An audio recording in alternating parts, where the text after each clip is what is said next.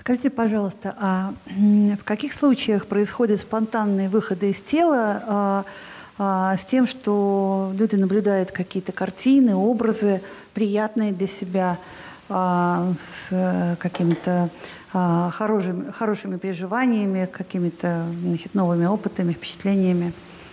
В каком случае это происходит? В случае дозировки правильной ЛСД. Без ЛСД? Ну, мой вам сразу совет. Не практикуйте это. Сразу совет. Это не так приятно, как кажется. У меня есть опыт. Я вышел из тела, кстати, в Санкт-Петербурге, в Ленинграде, в 1982 году здесь. Недалеко от метро Чернышевского. Мы тогда жили там с женой. И я это пишу в своей книге, по-моему, «Реинкарнация» тоже в начале, вкратце. Меня сильно беспокоил факт смерти. Ну, вот такая моя природа с детства была. Я об этом с детства думал, покоя себе не находил. И мне нужно было решить эту проблему. Страх смерти меня преследовал постоянно, исчезновение. Как-то бессмыслица мне казалось в жизни. Раз есть смерть, то все обесценивается, так я понимал. И в Петербург, когда я приехал, то оказался Петербург мистическим очень, даже в советские времена. Тут были и Кастанеда, и черные маги какие-то, и белые маги, и ведьмы какие-то, и колдуньи, и блюдца там крутили по ночам. И, в общем, все это было. И духов вызывали. Это был Петербург, представьте себе, как Пушкин описал, «Пиковая дама», да? Центр черной магии, как бы, столица. Вот я окунулся в эту атмосферу в поисках бессмертия, понимаете? Я стал в эту мистику вдаваться, изучать ее как ученый, что это вообще такое. Значит, есть какой-то еще мир, что ли, потусторонний, значит, что? Надо же изучить это все мне было. Я стал верить в загробную жизнь. Но, понимаете, 82 год, советские времена, нельзя было об этом никому сказать, потому что вас бы сразу обтрали в психушку. Понятное дело, я должен быть осторожным. Но мы жили по соседству с наркоманами, семьей. Молодые, красивые наркоманы были, вдохновленные, так красиво пели, стихи писали. Ну, что такие вдохновленные? Потом выяснилось. Я по секрету этим наркоманам рассказал, что верю в загробную жизнь. Я в напряжении ждал, как они отреагируют, как наша теперь дружба будет, как соседство. На что мне сказал ее муж: я не верю в загробную жизнь. Но ты верь, он сказал. Мне сразу с облегчением, да вот человек нормальный. Нормальный человек, понимает меня. А жена его позже подошла и говорит: так каждый наркоман, говорит, выходил из тела много раз. Ты знаешь об этом? Я говорю: как выходил из тела? О чем ты говоришь? Натурально, говорит. Я говорю: ну это галлюцинация? Говорит: нет. Я говорю: ну я не хочу наркотики есть, я хочу научно убедиться в этом. Она говорит: сейчас принесу тебе книжку. Я же задрожал, знаете, был вечер причем. Ну как в «Пиковой даме» все. Мистика такая, Петербург. И она что-то знает, уже выходила из тела. Сейчас книжку мне принесет. Книжка была какая-то, сам издатом, ксерокопия какого-то 1914 года издания, представьте себе. Подпольная, опять же, питерская.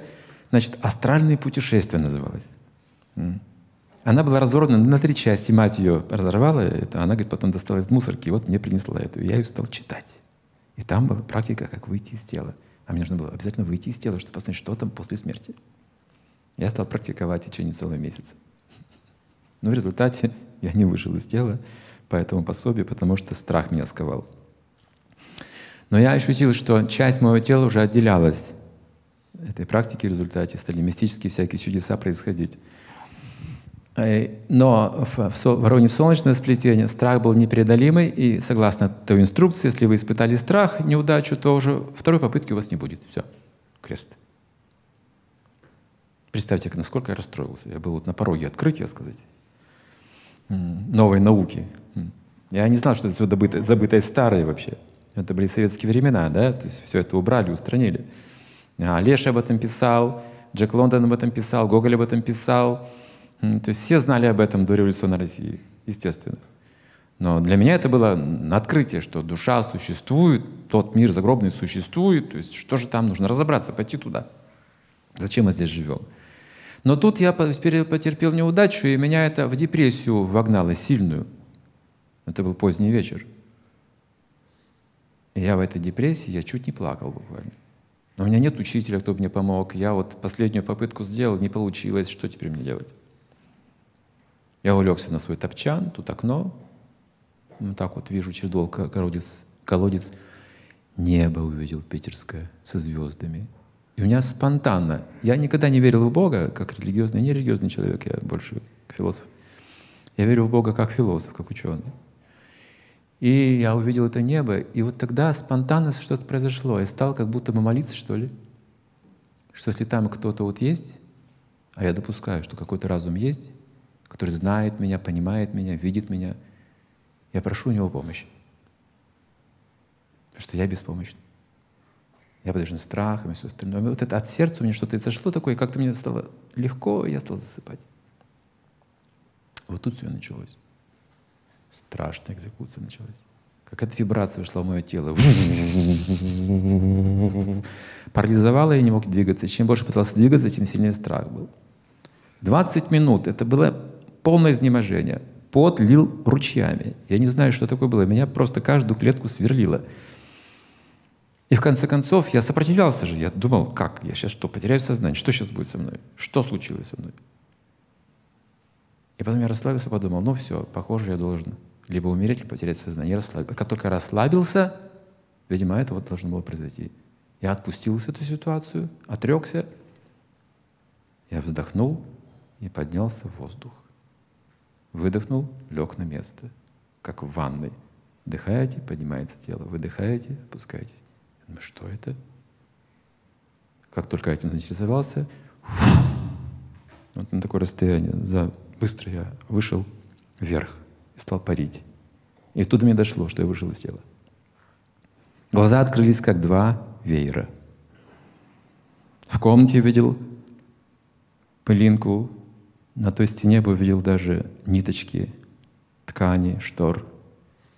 В этой маленькой комнате огромные пространства перемещались, какие-то потоки. Открылся мир светящийся, который я вижу в темноте. Зрение было настолько острым, осязание, слух. Я слышал что-то далеко-далеко, какие-то вибрации, какие-то тонкие разные. Я думаю, какая свобода, как хорошо, какое облегчение. И тут же подумал, а что там внизу? Если посмотреть, что там осталось на кровати. Неприятное зрелище увидел, влипшее в подушку, вот, измученное, мокрое от пота мое тело. Я подумал, так, куда мне пойти? Я же читал, что можно перевыходить в пространство, там, куда-то путешествовать в этом. И как только я подумал, что нужно выйти вот хотя бы во двор, я стал проходить сквозь стену. Это рыхлая была стена, этот кирпич, он абсолютно рыхлый для тонкого тела, а вот металл неприятный. Там были металлические конструкции еще внутри. И я вот так вот между ними как-то... И вот тут я испытал страх. Как только стал за стену перемещаться, испытал страх и снова влип в тело. Это был первый опыт выхода из тела. А потом было много таких опытов. Но я совершил серьезную ошибку. Не подставляйте себя тому миру. Это очень опасно. Это серьезная опасность, сразу предупреждаю. Может все что угодно быть, подмена, вселение, можно сойти с ума. Я мог выйти уже из тела прямо на улице, глядя на воду, на движущую просто. Я понял, что мне конец наступает. У меня расстраивается психика, я вижу два мира перед собой. Я подумал, куда же я влип вообще?